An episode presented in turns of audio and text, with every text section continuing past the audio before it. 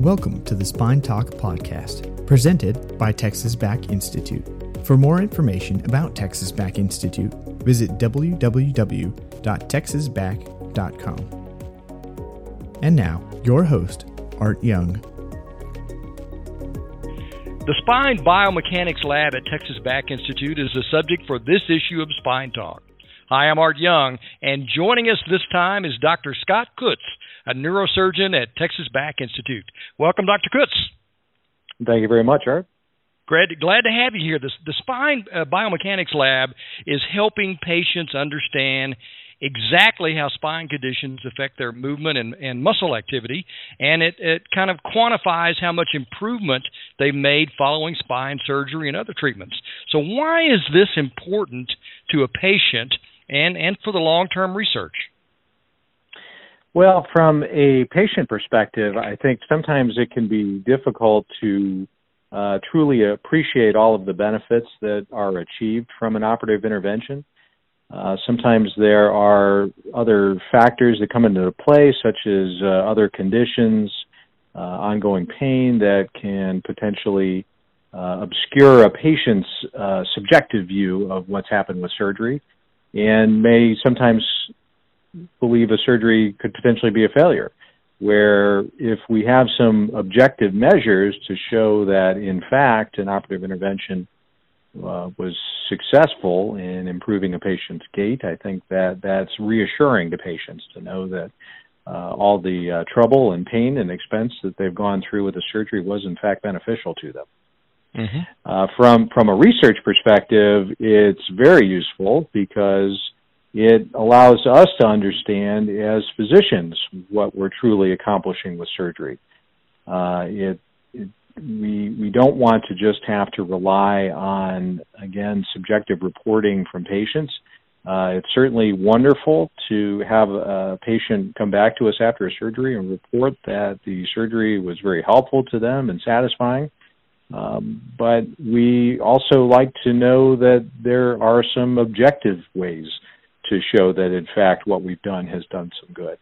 Uh, I'd say just as often, or maybe more often even, than uh, situations where patients uh, tend to inflate the negatives of surgery. I think there there are situations where patients tend to inflate the positives of surgery out of you know, wishful thinking and uh, not wanting to hurt their surgeon's feelings because they know we want what's best for them too. And so, uh, having a, a, an objective means for us to determine what what is helping and what isn't, I think is is very useful, and not just for our practice here at the Texas Back Institute, but that that research uh, can be uh, carried over into publication so that we can share that with the world and let everyone know what our our experiences, uh, good and bad, with certain interventions for certain uh, spinal conditions.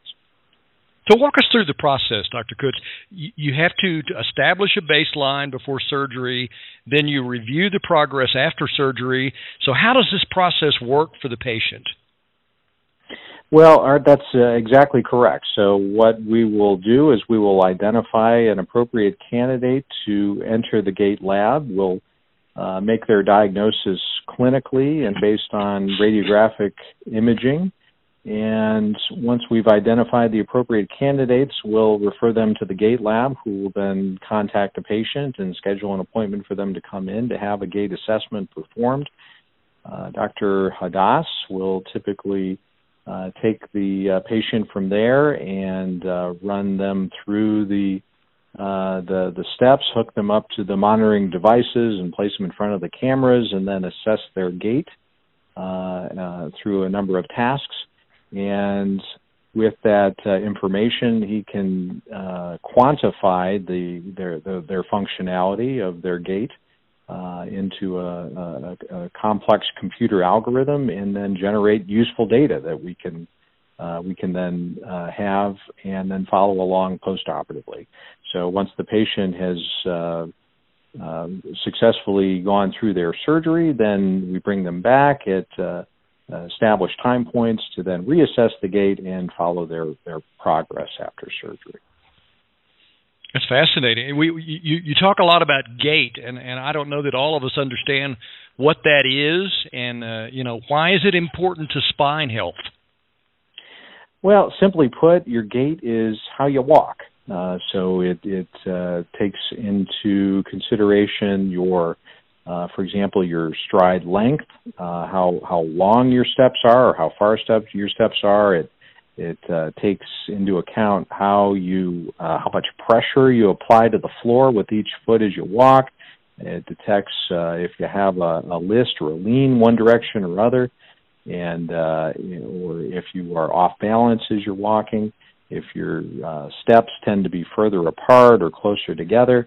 And all that information is useful, and some of it is very characteristic of certain uh, spinal disorders or conditions. So, uh, being able to identify that characteristic pattern uh, prior to surgery and then seeing it improve and return to a more normal uh, type stance and gait following uh, surgery is, is, is what we're looking for.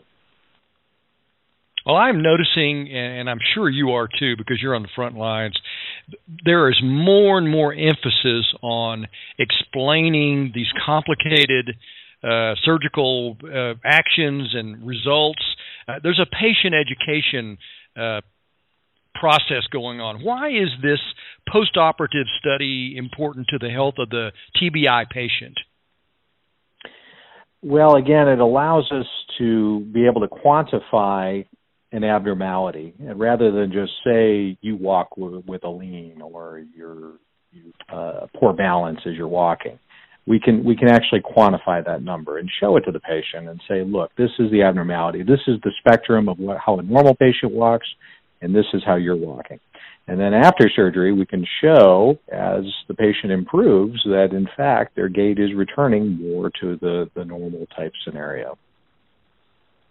That's so, that's useful information, not just yeah, you know to absolutely. the patient, but also uh, in, in, this day and age, uh, insurance companies and the payers, people who uh, are are um, funding this this these operations to be done.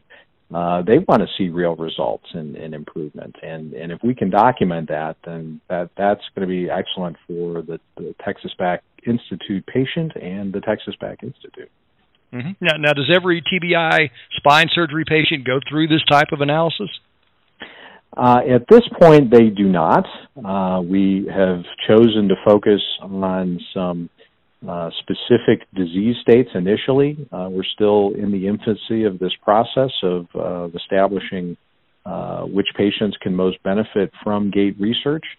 I would suspect that over time that it will greatly expand, and there may come a time where uh, all or nearly all of our patients will will spend some time at, at the gait Lab. Uh, mm-hmm. But right now, we're focusing on conditions uh, like uh, cervical myelopathy and um, uh, sacroiliac joint dysfunction. Uh, these are conditions that, that typically have a very appreciable and noticeable change in their gait, and so I think for uh, our initial studies, they're, they're good patients to start with because we can show some clearly defined changes following surgery.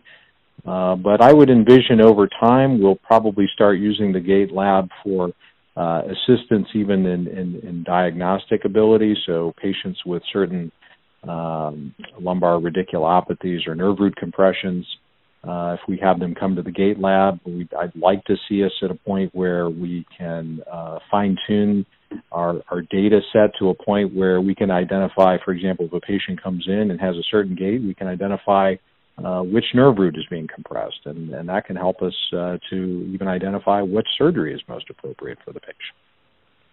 That is fascinating. Now, uh, you, you may not be at this point yet, but is there a longitudinal aspect to this type of research where somebody around the world could benefit from your patient studies? Absolutely. So we are already taking these patients uh, with cervical myelopathy and uh, sacroiliac joint dysfunction, and we're, we're uh, not only assessing them you know, prior to surgery and then immediately after, but then we're following them out in the longer term and and, and collecting that that data for uh, a, a norm essentially. And you know, I suspect that we can we'll be able to share that data with uh, other spinal institutions uh, around the world and uh, compare our data with their data, and uh, and and which will make that information even more powerful.